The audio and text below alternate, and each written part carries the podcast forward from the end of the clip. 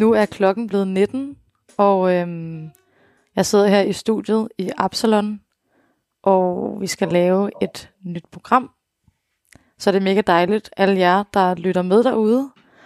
Øhm, måske har I set det på Absalons hjemmeside eller et eller andet. Det er nemlig et program, der hedder Skriftens Univers, øhm, som jeg, Freja Bøge Lassen, skal være vært i. Og øhm, den næste time skal altså stå i skriftens tegn. Det er den første udsendelse, som jeg sagde lige før, af en radioserie, som bliver sendt live hver mandag her fra Absalon-studiet øhm, fra kl. 19 til 20. Og udsendelsen kan, som jeg tror, I sidder og lytter alle sammen lige nu, til den igennem Absalons radio-app. Og ellers så kan I også finde den som podcast på Spotify eller i din podcast-app efterfølgende. Øhm, programmet, jeg vil lige præsentere det kort, så man lige sådan ved, hvad der, der foregår. øhm, programmet foregår om tekst og om skrift som værktøj.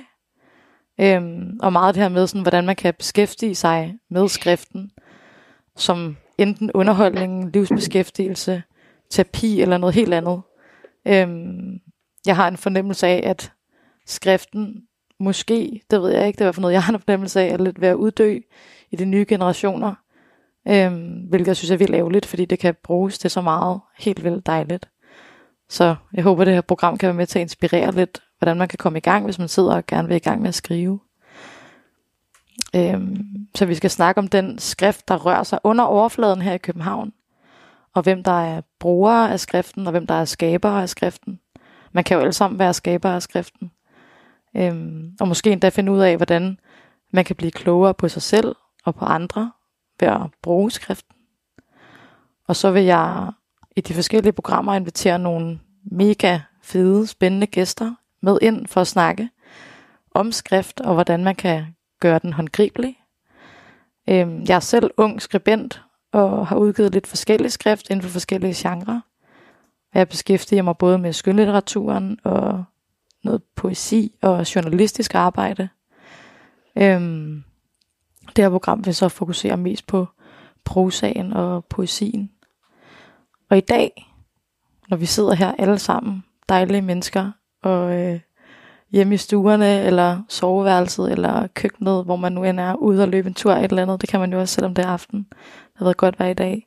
Så skal vi øh, snakke om, hvordan at skriften blussede op i det gamle, men unge København øh, i 70'erne, i 1970'erne. Og derfor så har jeg inviteret ingen ringer end Asger Snak med som gæst i mit program.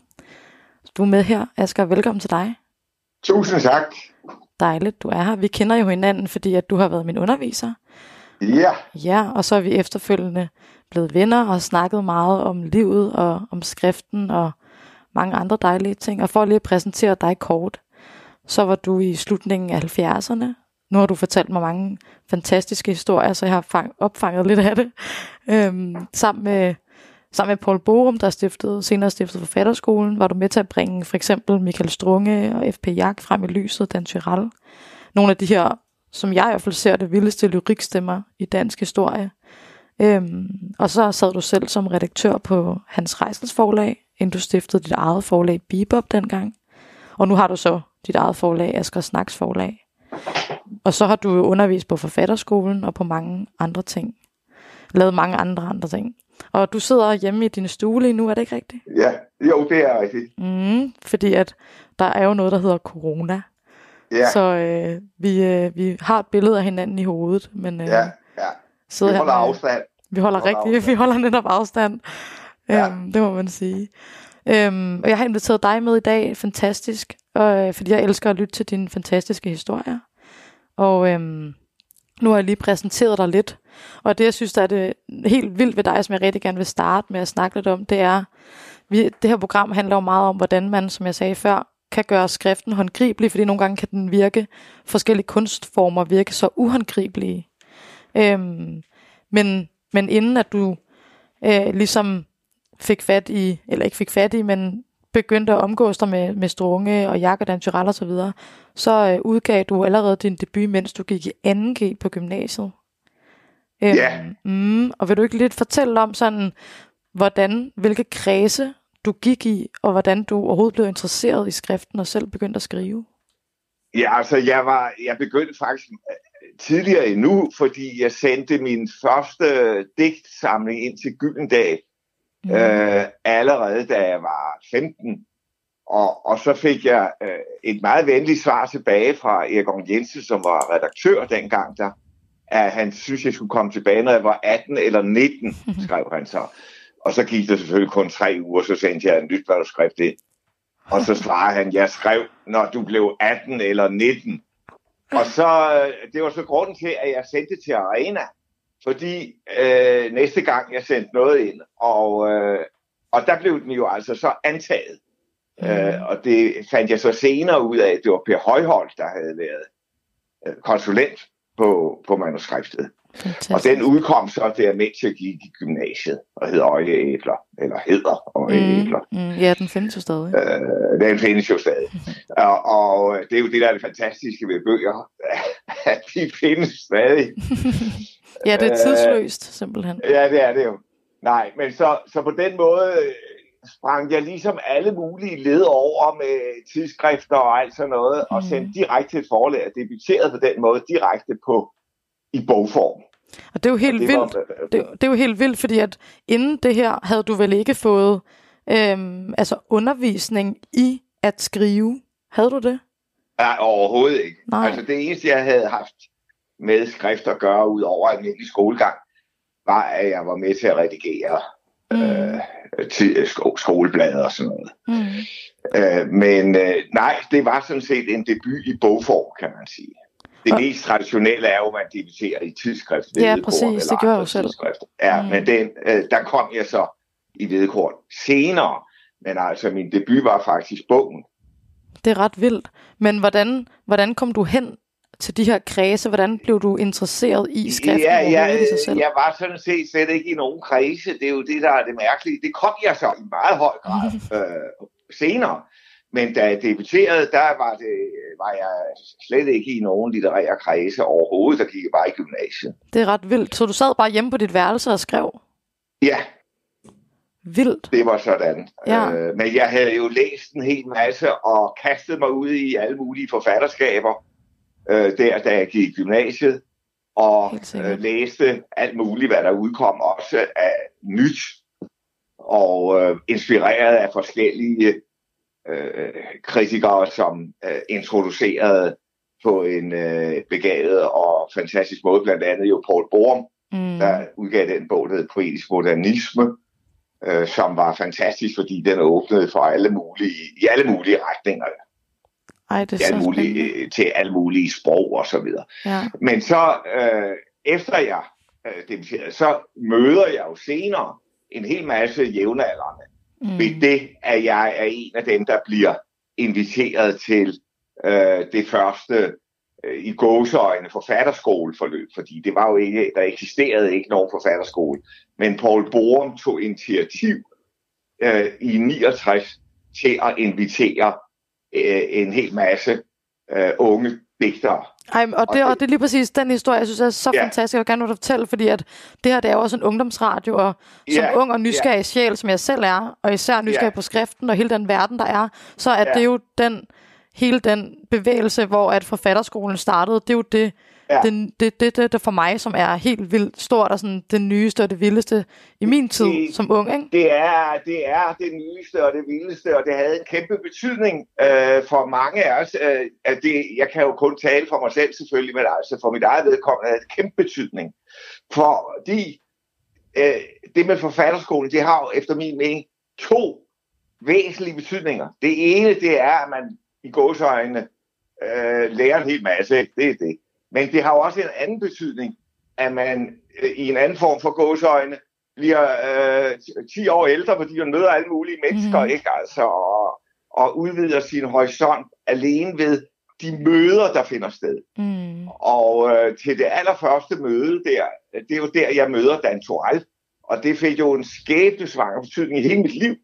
Hvis jeg skulle se tilbage, så må jeg sige, den ene dag der var fuldstændig betydningsfuld for mig. Vil du lige fortælle og, om den dag? Jeg har beskrevet den, jo, det vil jeg meget gerne. Jeg har også beskrevet den i kronikform, og mm. det, er, det er trykt op i bogform og så videre. Men altså, vi blev inviteret af Paul Borum til øh, et møde, hvor øh, kriteriet var, at man kun havde udgivet en bog eller ingen, øh, men altså noget i Vedekorn, det måtte man selvfølgelig gerne. Ikke? Mm, Det var, han redigerede jo Vedekorn, ja, tidsskrift til Vedekorn. Og så mødtes vi der en hel masse forfattere, unge forfatterspiger. Og øh, Marian Larsen var der, og Skedsted, øh, Dan Torell og så videre.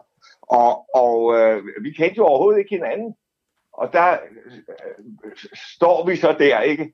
Men så er det det, at det er beskrevet flere gange i, i skrift, at der sker så det, at Dan øh, Torell og jeg, vi står sådan lidt øh, afsides henne ved døren nærmest, ikke? Og efter et vist stykke tid, så siger Dan Torell til mig, dette her er vist ikke noget for os to. og vi havde aldrig mødt hinanden før. Og, og jeg var så langhåret, så det kunne gå helt ned der. Og du var faktisk langhåret? Jeg var rigtig langhåret, så på et tidspunkt kunne jeg tage mit hår ned i bæltet bag. og, og, øh, og, og Dan, han havde, var ganske korthåret, men med sådan en pandebånd. Og lignede, jeg ved, jeg, det er svært, jeg kunne godt beskrive det, men det tog længere tid, jeg tror. Men han lignede sådan noget helt fra en anden verden. Ja.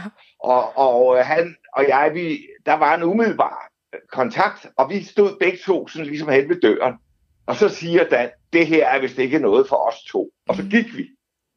Og det var altså det første møde, øh, som havde den funktion, at vi gik ud i byen i stedet for. Og det er jo selvfølgelig ungdomligt, og hvad ved jeg. Mm. Men det fik jo en skæbnesvanger betydning, for vi kendte hinanden øh, og havde samarbejde i, resten af dansk mm. liv. Ikke? Mm. Og, øh, og, og, og det fik kæmpe betydning.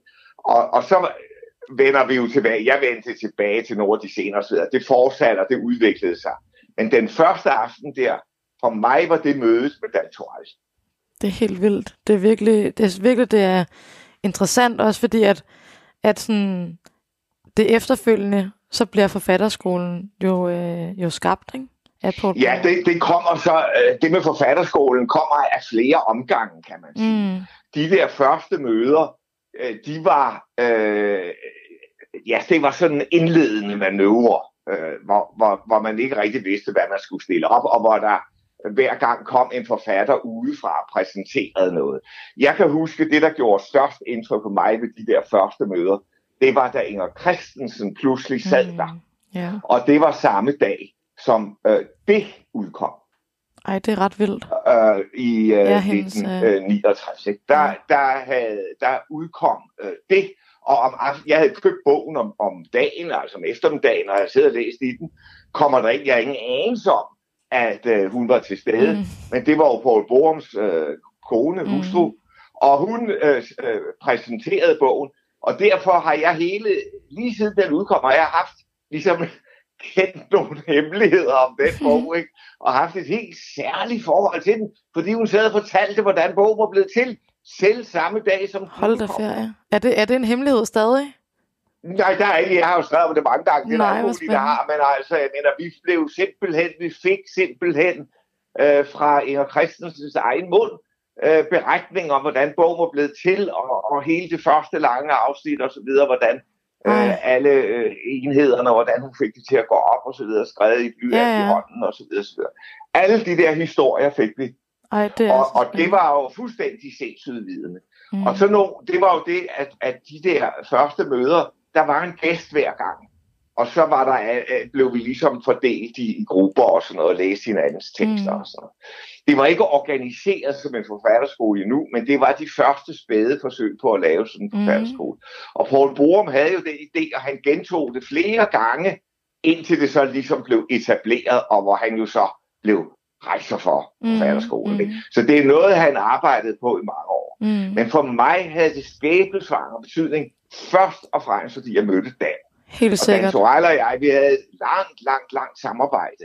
Fordi øh, jeg jo på et tidspunkt laver et lille forlag, der hed øh, Swing. Mm. Og øh, det var mit første forlag. Jeg var lavet tre forlag. Mm. Men det var det første, og, og øh, på det tidspunkt var der en masse under, såkaldte undergrundsforlag i øh, Danmark. Mm.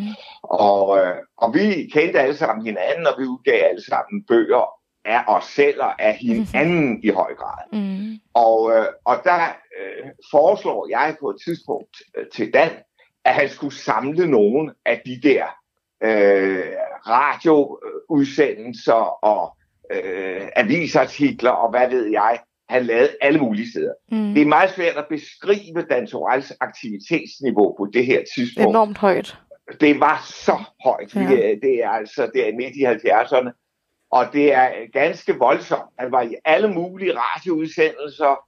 Uh, han var i flere på hinanden følgende aviser. Han var i alle undergrundsblade osv. Han var alle vegne. Plus at han udgav både overgrunds og undergrunds mm. samtidig. Mm. Og jeg var øh, nær tæt på uh, under det der forløb. Og så på et tidspunkt taler vi om det, og, og jeg siger, hvad med alt det der, du laver, det er alle de der steder, skulle vi ikke samle det sammen? Mm. Og det blev til det, der hed mediemontagerne. Ah ja. Og, øh, hvordan, første, var, hvordan var jeres ja, samarbejde der? Altså, ja, det var meget, meget, meget, meget, meget, meget intenst, mm. øh, kan jeg roligt sige, fordi øh, vi sad sammen. Han, det var jo det, der skal for, vi skal forstå der, at vi havde sådan ligesom en oplevelse af, at det var vigtigt, at, med, at det, var, det lå i hænderne, ikke? Altså det mm. der med skriftens ma- materialitet, ikke? Mm. Altså. Og øh, så han sad til højre for mig øh, ved siden af et lysbord, og jeg sad og klippede og klistrede de skrift øh, øh, tekst, som jeg havde siddet og skrevet, inden han kom, ikke? Og så øh, på en composer, og så sad vi og klistrede det op på montageark, det var sådan, vi gjorde det på det tidspunkt. Og så læste han kultur samtidig med, at montagen fandt sted Ej, ved et lysbord øh, på Borgens forlag, hvor jeg fik lov til at sidde om aftenen. Mm. Jeg var på det tidspunkt ansat på Borgens forlag. Ja. Og øh, Jarl Borgen, hvilket var ganske forbløffende og stadigvæk øh, fuldstændig utrolig heroisk, han gav mig lov til, at jeg så ved siden af, at jeg var ansat på Borgen, også lavede mit eget forlag, som hed Det er helt vildt. Ja, og det, øh, han smilede bare venligt. Og alle weekender, der sad Jarl Borgen deroppe hele lørdagen og hele søndagen, og jeg sad deroppe hele lørdagen og hele søndagen, mm-hmm. for uden at vi jo var på arbejde i de almindelige hverdage. Og Ej. der i weekenden, der sad jeg så og lavede swingbøgerne, øh, det manuelle arbejde, med at sætte dem og montere dem mm. osv., som vi lavede dengang i offset. Og når, Dan, øh, var, når det drejede sig om Dan Toralbøger på Swing, så var han selv med. Han sad ved siden af. Hej, fedt. Og, han fik lov til at øh, være med. ja, ja. Og, og så sad vi der, og, og, og jeg havde, det har jeg skrevet om, altså jo en fuldstændig en grænseløs redsel, fordi han sad og røg cigaretter hele tiden. Mm. Øh, ikke fordi jeg er for god, jeg røg også cigaretter, men jeg sad ikke og røg cigaretter, mens jeg monterede bøger. Nej, nej, nej. Og jeg var jo redselslagen, fordi han skøjede dem ned i papirkurven, ikke? Nej. Og jeg var jo bange for, at hele Borgs forlag skulle gå op i, i røg. Ja. Der skete gud ved noget, aldrig noget. Og så havde han øh, musik med, ikke? Og der sad de så og hørte Jali Louis og sådan noget i timevis, mens vi sad og monterede de her bøger. Så vi lavede fantastisk. dem i hånden. Det er helt vildt, Og, og det var dem, der hed mediemontager og, og et til, jeg tror, var der seks bind, eller hvad det var. Ikke? Mm. Og, og så er det jo senere, at, at den øh, kommer over til, til Borgs forlag. Øh, og det var det er en fantastisk historie, som jeg har beskrevet før, men som for mig øh, var ganske interessant, fordi jeg var jo ansat som forholdsredaktør mm. på Borgen, mm. samtidig med at jeg havde mit eget swing det er helt og, vildt. Øh, og så øh, kom, øh, ringede han en aften og sagde, øh, at han gerne ville, øh, om ikke jeg kom forbi, at vi skulle ud og have noget øl og sådan Og så drønede vi ellers rundt til en hel aften og en hel nat. og næste morgen mødte vi op oppe hos Jarl Borgen, og så sagde at Dan har noget, han gerne vil spørge dig om. Og så siger Dan, at han gerne vil ind på, at han gerne vil gå til Borgens forlag. Ej, fantastisk. Og, og så blev jeg jo redaktør for Dansoraj, både på Borgens Forlag og på mit eget forlag ja. Swing. Helt, så, helt øh, fantastisk, fordi det er også det, at det her med, at du, har, at du både har ageret forfatter og redaktør, og når jeg selv skriver, så er det også virkelig gavnligt for mig at spare mine tekster med nogen. For eksempel bruger jeg min redaktør øh, med den øh, bog, jeg for eksempel sidder og skriver lige nu, og hvis det er noget journalistisk arbejde, bruger jeg min redaktionschef inde på politikken, hvor jeg arbejder til at spare på mine tekster. Og du har også sparet med, øh, med Dan om hans tekster. Ja, mm. ja, ja. Og det er også måske den anden vej rundt, eller hvad? Jo, nu var det mest øh, mig, der var redaktør ja. øh, for Dan, vil jeg sige. Men det varede jo ikke særlig længe, fordi så holdt jeg op øh, på Borgerforlag. Mm. Ikke? Altså, jeg holdt op i 79. Men der var lige nogle hektiske år, og, øh, og jeg var jo øh, redaktør på øh, rigtig, rigtig mange bøger mm. af, af Dan Torell. Og vi lavede, altså, ja, det var jo, altså, det var en evig diskussion med Dan, mm. fordi både Jarl Borgen og jeg havde sådan lidt øh, tvivl i retning af, om det var fornuftigt, at han udgav så mange bøger. Så meget, ja. Æh, ja. Fordi det ville ligesom måske kvæle, den ene kunne kvæle den anden, fordi mm. de udkom så ofte. Men der var, det, det, det kunne slet ikke diskuteres. Og sådan var det. Folk er forskellige. Da, han havde det der han havde uh, udtryksbehov, bare... og det kørte hele tiden i alle medier samtidig, og også i bogform. Mm. Hvem, og hvem... her fik han jo så mulighed for det, vil jeg sige. Ja, helt altså, klart. Ja, ja. ja, der er blevet spyttet en del ud, må man sige. Hvem sparede du så dine tekster med dengang? Ja, det var jo så med, med, med, med forlaget, og selvfølgelig også rundt omkring med, med, med dem. Nu nævnte jeg før det der arrangementer, vi havde der hos, hos Paul Borum, øh, mm. med de der indledende forfatterskole og ting. Der præsenterede vi jo tekster for hinanden. Mm. Øh, og det, øh, men jeg vil indrømme, at jeg har ikke været så øh, flittig til at præsentere mine egne tekster for andre. Det har mere været en anden vej, fordi mm. jeg har haft øh, den forlagsfunktion. Ja, så du har nærmest været vant til at have redaktørrollen i hånden? Jeg har, jeg har jo været forlagsredaktør ja, præcis. I, i flere sammenhænge. Mm. Nu præsenterede du med, at jeg var på hans rejse, men jeg var forlagsredaktør på Borgen. Mm. Først, da jeg var mm. ganske ung. Først var jeg i produktionsafdelingen i fire år, så var jeg redaktør i fire år. Og der holder jeg så op øh, på et tidspunkt for at blive freelance. Mm. Og det var jeg i rigtig mange år, indtil jeg så pludselig indså, at det var vanskeligt for mig at eksistere. Og så øh, hørte jeg, at der var en, øh, en, der holdt op på Hans Rejses forlag, og så øh, søgte jeg ind der mm. og blev forlagsredaktør på Hans Rejse, hvilket jo var en helt, helt anden situation, fordi det var faglitteratur. Mm, det er rigtigt, ja. Øh, og der var jeg så wow, i otte år, i, otte år faktisk. Ikke? Ja, det er jo også helt vildt interessant at sidde med sådan nogle andre. Altså, det er jo en helt anden ja, ja. genre. Det ja, må man jo også så... lære. Var det ikke der, hvor du sad også meget med filosofi og sådan noget? Jo, der havde jeg filosofi mm. og, øh, og forskellige andre bøger. Blandt andet H.C. Andersen, som af mystiske årsager jo øh, i den gang lå på hans rejses forlag. Ja. Og forskellige andre områder. Så de to øh, altså, vi var tre redaktører på det tidspunkt, ikke? og som det var fordelt imellem os. Mm. Men det var faglitteratur alt sammen. Ja. Og det var jo en meget interessant opgave for mig. Det var nogle fantastiske år, jeg havde der. Det kan jeg godt forstå. Det kan jeg Så mit liv, har, mit liv har været delt imellem på den ene side forlagsarbejde, og den anden side forfatter. Ja, og delt og delt, fordi det er jo egentlig meget samlet i virkeligheden. Altså, det hele skaber jo, det, bare... Jeg vil nok sige, det er to forskellige funktioner, ikke? men, men øh, Øh, selvfølgelig, de, de ligger op ad hinanden. Mm. De to spor, der ligger ved siden af hinanden. Hvad er det så, som... Nu skriver du også selv meget, men hvad er det så, som er så sådan lærerigt for dig ved at agere redaktør i stedet for forfatter, når du sidder med andres tekster? Ja, altså det er selvfølgelig at det er en ping-pong, ikke? Det er jo mm. en dialog, der finder sted. Men øh, det er jo også en, en fornøjelse, havde jeg sagt, ved at bruge sin tid på noget, som man selv brænder for. Helt det er jo øh, det, det er jo et arbejde, som øh, jeg føler er øh, overordentligt øh, meningsfyldt. Ikke? Mm. Så, øh, og så er der jo en, en indre dialog imellem det at skrive og det at redigere. Øh, så det er jo ikke så øh, uforståeligt igen. Nej, nej, nej. Det men, får men, på begge dele, ja. ja, men det er en kombination, som ikke er helt almindelig, men vi har jo nogle eksempler på det, både i udlandet mm. øh, og i, i Danmark. Ikke? Ja, og så med dig. forfattere, som også er forlægger. Ja, præcis. Og så dig også. Og så, ja, så har jeg jo altså haft de to halvlange øh, 7-8 års mm. ansættelse, først på Borgen, og så 15 år senere på hans rejse. Og så har jeg jo haft tre forlag selv, jeg har drevet. Ja, Swing, øh, og så og Bebop, Bebop ja. og i øjeblikket hedder det jo så øh, Asger Sachs forlag. Mm. Fantastisk. Vi skal lige have et lille musiknummer på, og så bagefter, ja. så ved jeg, at du har taget et værk med til os, som vi skal snakke om. Ja. Det glæder vi os vildt meget til at høre.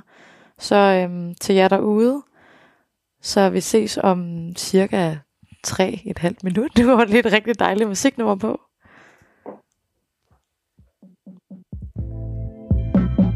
Spending too much time alone. spending too much time alone. And I just ran out of Trojans. Horses gallop to her throne. We're behaving like teenagers. Yes, we're behaving like teenagers. Making less than minimum wage. Still inside our parents' home. No, I don't live in Denver. Eh, no, I don't live in Denver. I grew up in Sierra Leone. And her pink skies will keep me warm. Sierra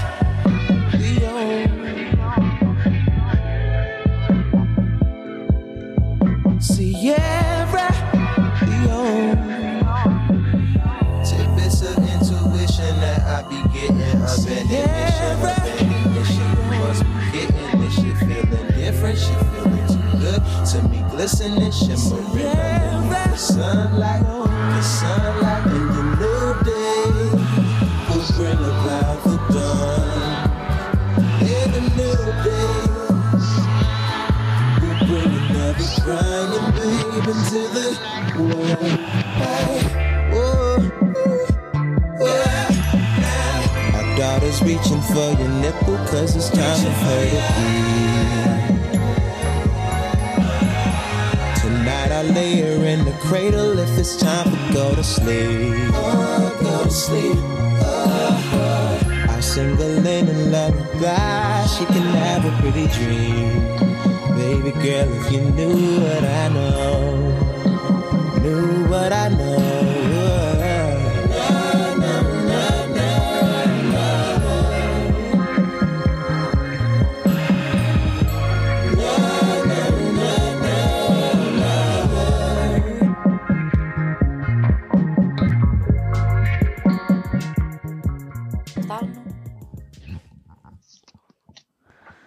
Så er vi tilbage. Asger, er du med her? Jeg er med. Skønt. Det er så dejligt og spændende at høre om alle dine... For mig, synes jeg i hvert fald, jeg ved godt, det er bare dit liv, men altså for mig er det jo et eventyr også, fordi at jeg sidder bare er mega sådan interesseret i hele den her skriftlige verden, og sådan for mig så er de gamle dage, som jeg synes, at du, Ja, din det ungdom var i, det er jo sådan helt eventyr. Det er gamle dage. Det er de gamle dage, også fordi jeg bor jo selv på Istergade, og når vi har gået tur op og ned Istergade, så har du forklaret mig, her har Dan Tyrell boet, og Det er både danseret, ja. præcis, Ja. og så kan man ligesom sådan, så kan jeg ligesom, når jeg sidder hjemme i min lille lejlighed på Istergade, kan jeg ligesom mærke, nærmest mærke, føler jeg, energien, Ja, fordi jeg kan sådan, der har vi også snakket om det her med, at, at så var Dan Tyrell lige derovre, og også dig, og, sådan, og I lavede nogle ja. fantastiske ting. Og det synes jeg bare, det er virkelig sjovt at høre de her historier, som i den her, i 2021, som vi er i i dag. Og nu er det min ungdom, der blusser, ikke? jo. Hvordan så, at, at den ungdom, du havde dengang, var lige så vild, hvis ikke vildere. Altså især hele sådan skriften og med forfatterskolen og sådan noget.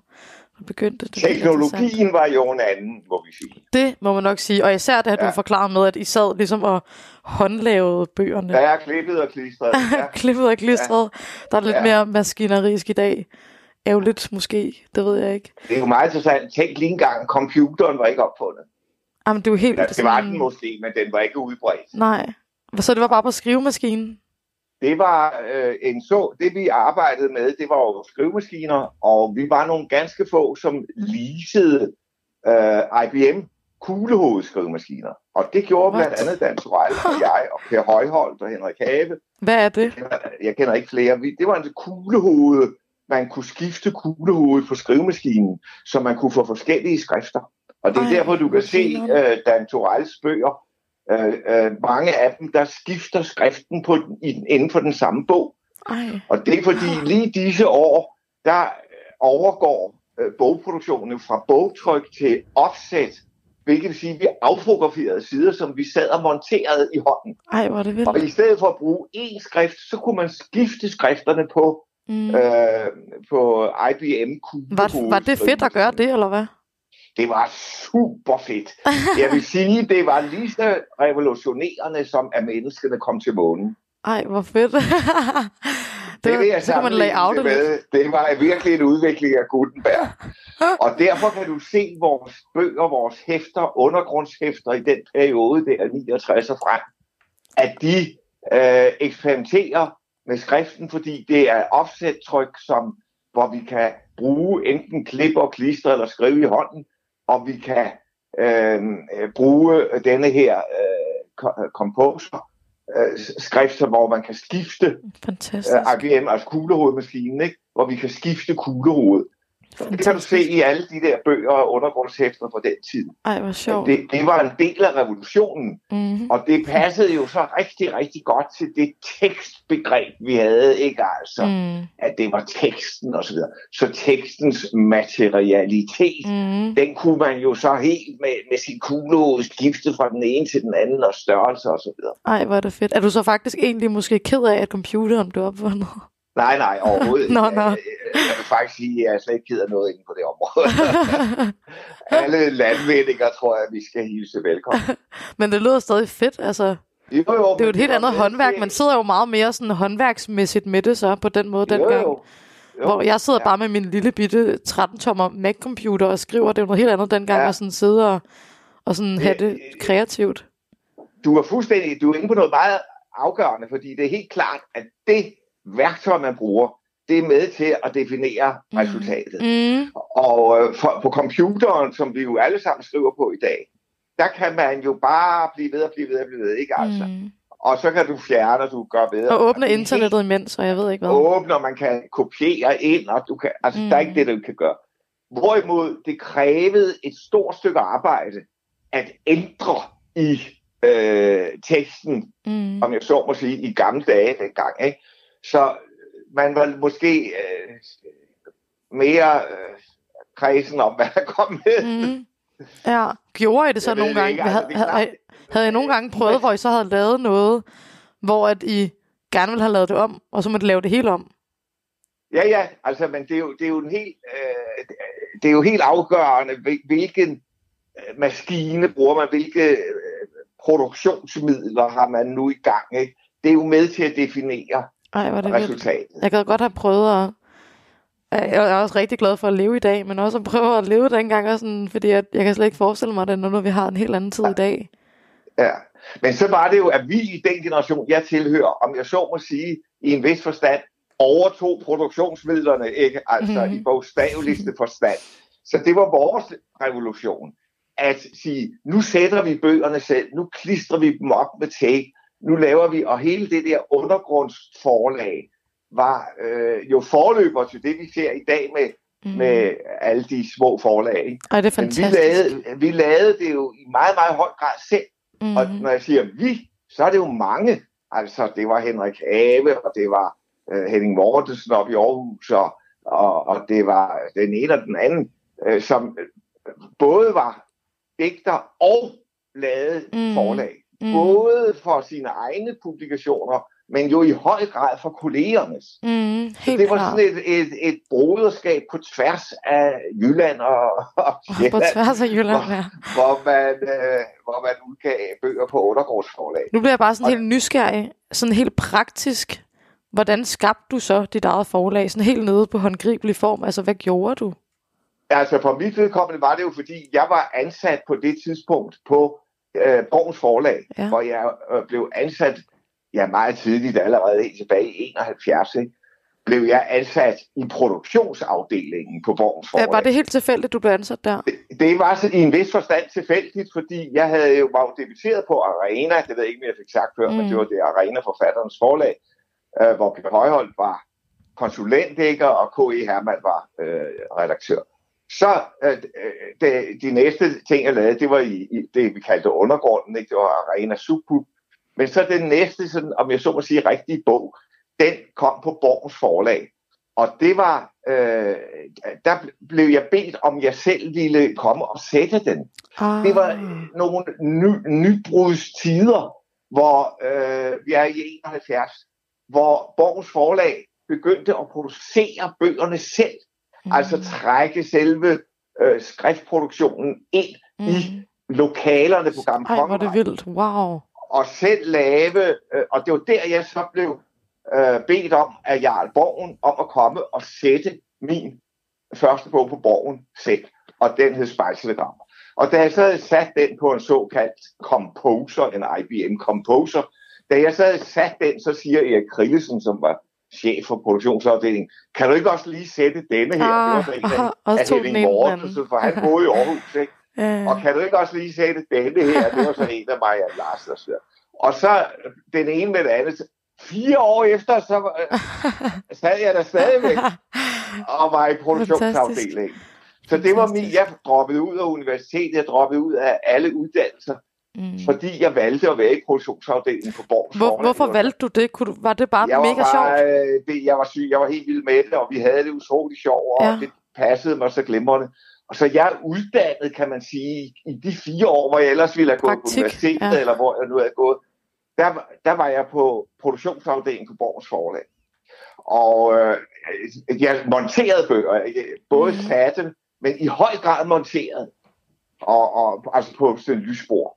Og så og begyndte du også at få, så begyndte du også at få små gode idéer til, hvordan man kunne redigere lidt i dem, eller hvad? Ja, nej, så på et tidspunkt kalder jeg Borg mig ind og siger, nu, øh, øh, om ikke jeg havde lyst til at være forlagsredaktør i stedet for. Det, det var da helt vildt. Et helt vildt Og spørgsmål. så sagde jeg jo, det ville jeg gerne. Det var fordi, jeg øh, hørte jo, at jeg jo bare sad og talte om alt muligt. Ja, du sad og, Og så, sagde, det kunne man have gjort om. så, og det. øh, så skiftede jeg job fra produktionsafdelingen til redaktionen, og var wow. der i fire år som redaktør. Ej, hvor lærerigt. Så det er min, øh, min uddannelse i forlagsverdenen, den foregik på den måde. Mm, og ved siden af sad du selv og skrev også. Så skrev jeg ved siden af, ja. Så du blev vel egentlig også inspireret helt vildt meget af dit arbejde til dine egne tekster. Ja, ja, i høj grad, fordi jeg mødte jo også en hel masse andre øh, digtere og så Ja, videre. ja, klart. Og, og hele det miljø, for uden de der øh, møder, jeg fortalte om før Mm, med mm. øh, de første forfattermøder der. Og det leder os jo faktisk hen til øhm, det her værk, Ja. du har taget med. For jeg har faktisk bedt dig om at tage et værk Ja. med, som har inspireret dig til at skrive. Ja, altså, øh, der er jo mange, og sådan vil man jo altid sige, men nu 100%. når man skal vælge Et, et, så, et af de mange, så- ja. Ja, altså fordi, så har jeg valgt Gustav Munk Petersens 19 digte, Mm, som wow. øh, jo er den øh, sidste bog, han skriver, og som har den meget skæbne betonede karakter, at den jo udkommer, øh, da han fire-fem dage efter, at han er taget afsted til Spanien til den spanske borgerkrig. Så han er simpelthen ikke i København, da bogen Vildt. udkommer. Ja, det er meget Der er reception uden ham. Øh, jeg tror ikke, man arbejdede med forlagsreceptioner dengang, men altså, det går man heller ikke, da jeg var. Men det er noget nyt, der er kommet. Nå, Men, øh, men altså, øh, ja, øh, han, han var ikke til stede i Danmark, da bogen den dag, den udkom. Men det er hans seneste, øh, sidste bog, ikke, som hedder 19 digte, som jeg betragter som en af ja, ubetinget af de bedste digtsamlinger, der er skrevet på dansk. Wow. Og den har været til stor inspiration for mig, ligesom hele hans forfatterskab har været det. Og det er jo interessant med Gustav Munk Petersen, fordi, og jeg kan anbefale ham til alle, der måtte Mm. lytte på denne udsendelse, fordi den, der er noget med Gustav Munk Petersen. Han kan blive ved med at inspirere den ene generation Wow. efter den anden. Og det har han gjort. Og faktisk på forskellige måder, fordi han jo var et symbol, kunne vi sige, efter krigen, efter 2. verdenskrig. Der var han ligesom et symbol på modstand. Ikke? Øh, og sådan blev han ligesom læst. Senere blev han så læst af, af næste generationer, som ikke selv havde levet mm. under Mm. krigen. Der blev han læst som, øh, øh, hvad skal vi sige, revolutionær øh, og surrealist, øh, og, den, der ligesom brød med, øh, med, med traditionen og skabte en, en surreal skrift på dansk osv. Wow. Og, og, og så går der igen nogle år, så bliver han pludselig genopdaget af sådan en som Michael Strunge for eksempel, ikke? Mm. altså i 80'er-generationen. Og det må jo så være tredje eller fjerde gang, han er blevet genopdaget. Øh, og, og jeg kan huske, at Strunge siger i et eller andet interview et sted, at, at, at, at Gustav Petersen er det mest moderne, han, han kan øh, komme i tanke om. Ej, hvor fedt. Det, Og, han og det er altså i 80'erne, Ja, ja. ikke? og han døde under den spanske borgerkrig. Ej, det er helt Så, vildt. så, og der øh, har jeg så, øh, vil jeg i- sige, at det, der sker med Gustav Petersen, det er jo, at han kommer igennem en udvikling gennem sine digtsamlinger fra øh, sådan en almindelig, havde jeg nær sagt, ungdommelig skrift til en form for decideret surrealisme, mm. altså et dyk i sindet, kunne vi sige. Og så sker der det forunderlige, at han dukker op igen, hvis man kan sige det mm. på den måde, øh, til sidst der med, med de 19 digte, som altså når, han når jo at se bogen, men han er ikke til stede mm. ved udgivelsen. Øh, og den udkommer altså første gang i 37. Ej, og øh, og der, den består kun af 19 små Ja, det er virkelig digte, kort. som er meget korte og meget små og fuldstændig geniale og, og gennemlyste. Og man kan, hvis vi kunne sige så lidt banalt, hvis han har foretaget dyk med de der surrealistiske ting, så er han ligesom kommet op til overfladen igen mm. der Mm. med erfaringen i behold. Og, og den sidste digtsamling der, 19 digt, det, det vil jeg nærmest betegne som en perfekt bog. Ej, ej, det, det, ja. det, den har inspireret øh, generation efter generation. Og Øh, dig også, ja. Og mig med i høj Mm. grad jo. Og jeg læste det der omkring øh, min egen debut, og, og hvis man nu øh, mm. har den eller finder den, så vil man kunne se, at der er øh, inspiration øh, fra Gustav Petersen øh, øh, mere eller mindre Mm. tydeligt i min, som jo hed. Øjeæbler. Hvad var det der? Hvad, altså, hvad, hvad rørte sig i dig, når du, læ- eller når du læser det? Ikke hvad rørte det. Hvad rører sig i dig, når du læser det? Når jeg læser Gustav Petersen, Ja, når du læser de her 19 digte. Hvordan, Nå, hvordan ja. kan du mærke, at du Altså, bliver inspireret af det? Eller? Øh, at ja, det men betyder det der, det, der, det, der sker, det er, at, at øh, fra disse dyk i sindet, kunne vi kalde det, altså de store surrealistiske digte, han havde skrevet tidligere. Han er jo en af de ganske, ganske få digtere, vi med vist ret kunne kalde surrealister i Danmark. Mm. Der, er, der er ikke mange.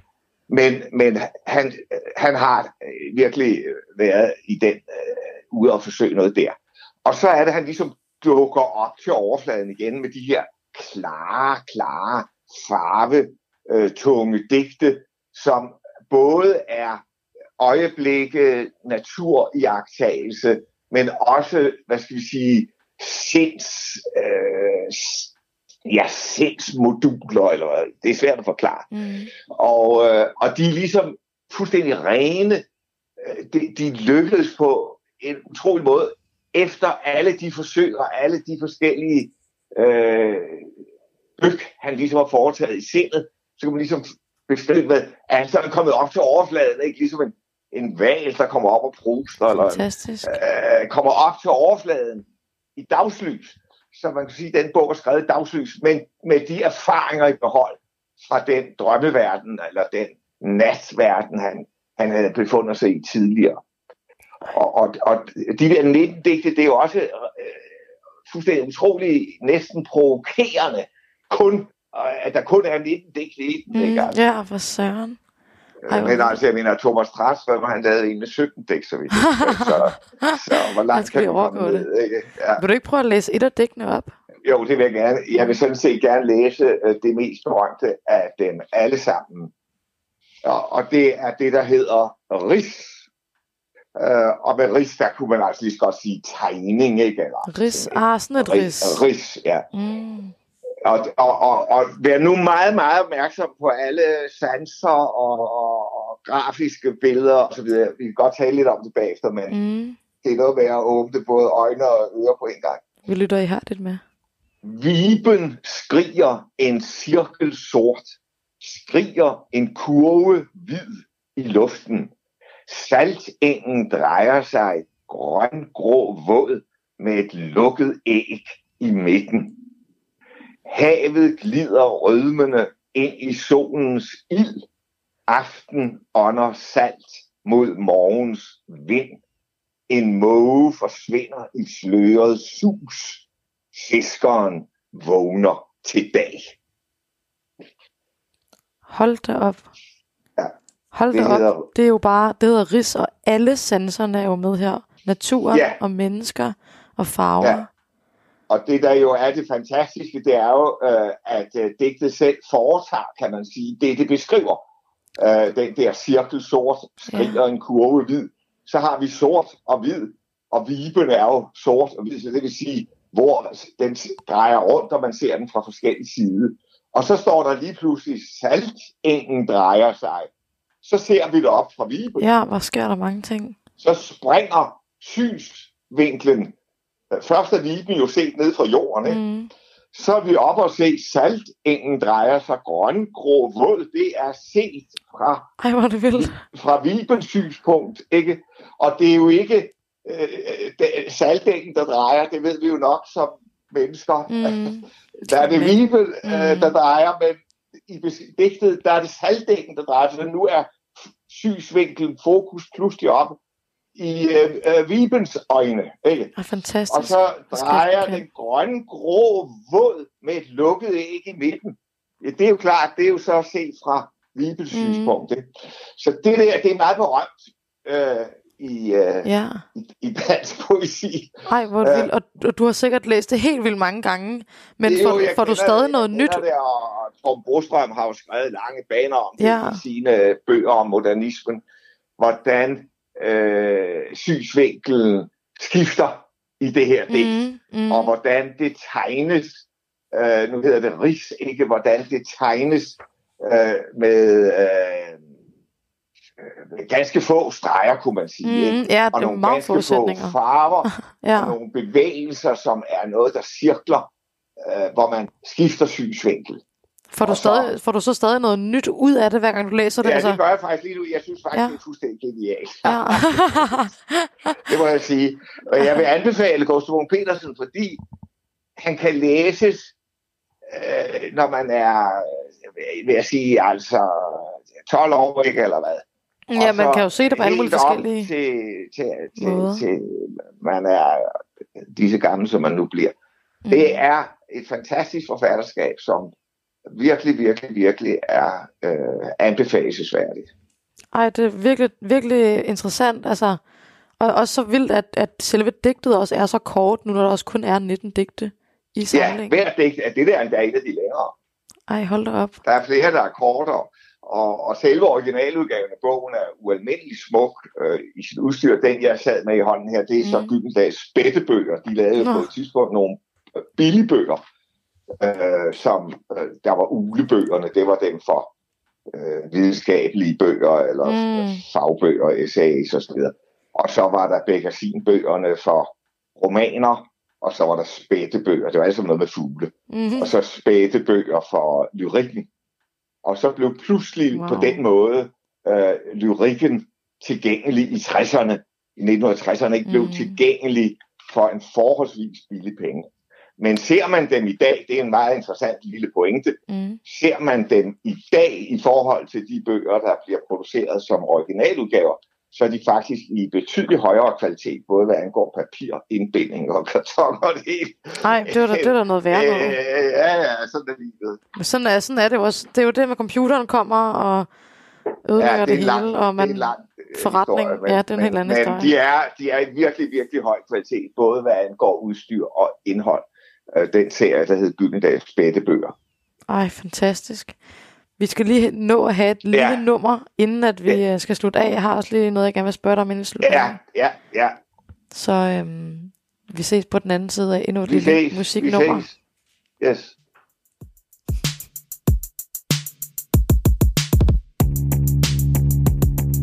How they got inside,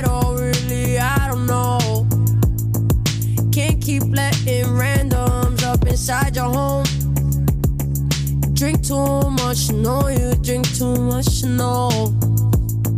Spirits in your blood is seeping through your soul. Garden needs some water, garden needs some water. Look up to the sky and I feel closer to you. Get on, get even. Get on with your killer two piece. Look up for me. Not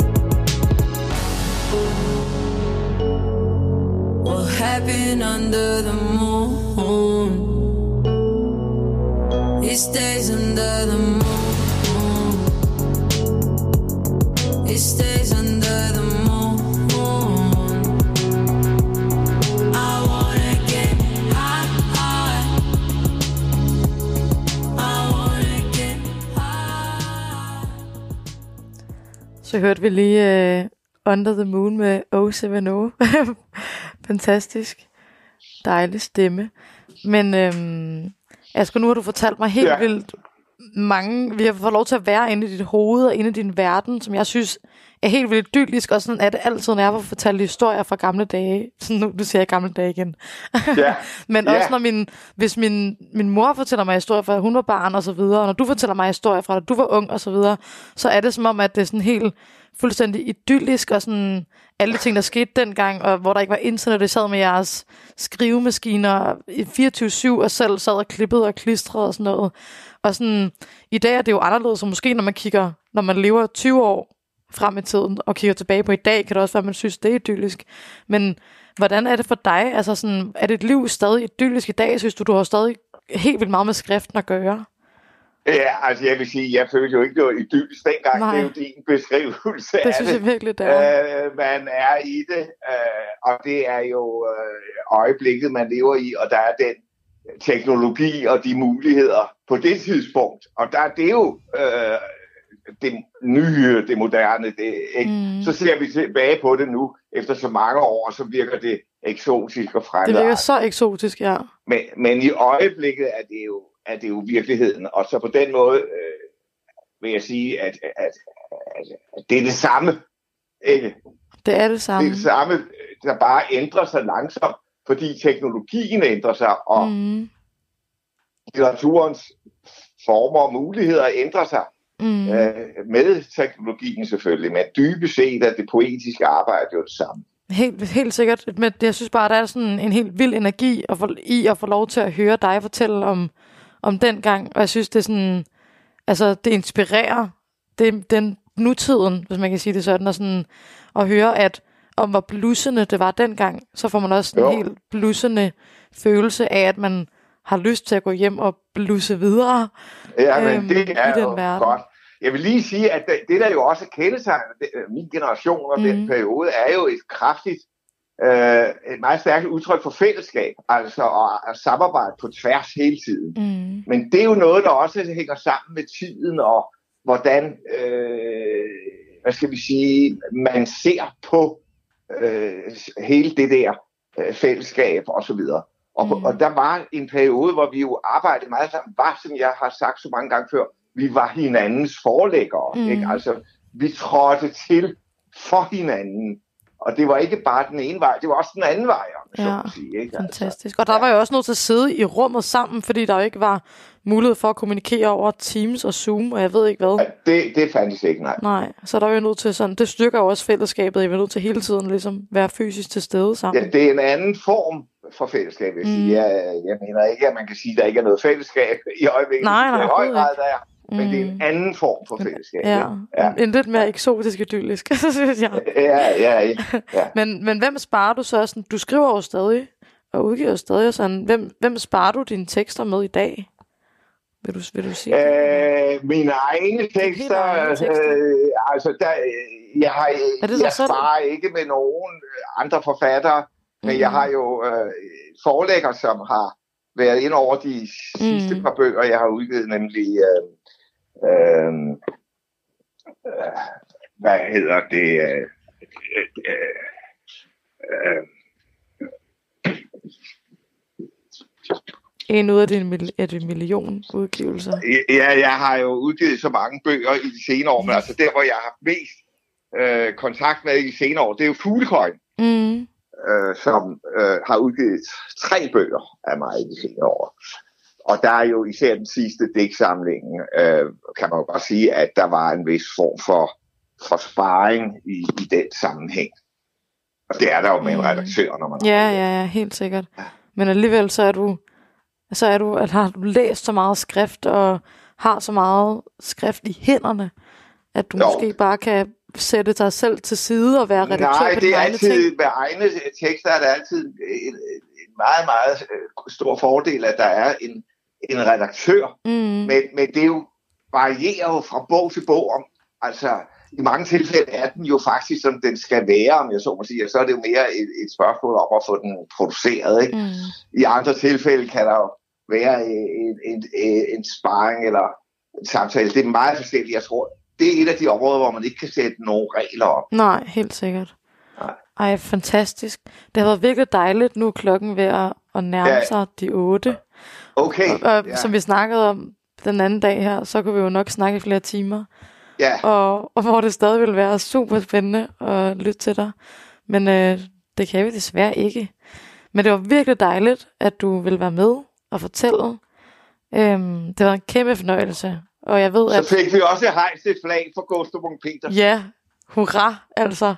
Og jeg ved også, at det ikke er den sidste gang, at jeg får lov til at lytte til dine fantastiske fortællinger. Øhm, det var vildt dejligt. Og til jer, der sidder Ja. derude, og jeg og Gustav Munk Petersen også, det var også dejligt, at du var med. Ja, Derfra, hvor du lytter. yes. Øhm, og til jer derude, så hvis I har nogle spørgsmål til programmet, så må I virkelig gerne skrive ind til Absalons radiomail. Øhm, det var helt vildt dejligt, at I lyttede med. Jeg håber, at eller jeg ved, at det har været en fornøjelse, ligesom det har været en fornøjelse for os. Øhm, og næste mandag vil vi sende igen fra 19 til 20. Og der kommer programmet til at handle om skrift i kunst, og hvordan man kan bruge skriften i for eksempel malerkunsten. Øhm, og der vil Jonathan Melby Bak, som er elev på den kongelige kunstakademi, og Josefine Bøge Lassen, som er kunstelev på kunstskolen Vera. De vil gæste programmet til den tid. Så jeg håber, at vi lytter, eller vi ses igen på mandag. Og øhm, så ses vi helt sikkert også, Asger, Ja, en anden gang. Og ja, og tak for Og- det herfra. Ja, og du bor også i København, i det dejlige, sprudlende København. Ja, Så vi har jo alle sammen den indre københavnske energi her sammen, hvor vi kan mærke den Tyrell, der kigger på os fra Istegades. ja, Og det, ja. han, han boede jo netop oven på den restaurant, vi fandt ud af, der hed No Name. ja. Var det ikke det, den hed? Ja, i en kort periode boede han der. Ja, det er rigtigt. Men hvad Ja. var det nu, den hed, den italienske restaurant? På italiensk. Øh, den hed et eller andet. Øh, I hvert fald no, intet navn på italiensk. Jeg kan ikke huske, hvordan man siger det. ja, Det kan vi ikke huske. Det finder jeg ud af til næste gang. ja. Men tak for det, Asger. Ja, jeg siger tak herfra. Og derude. Vi ses på gensyn. Ja, hej.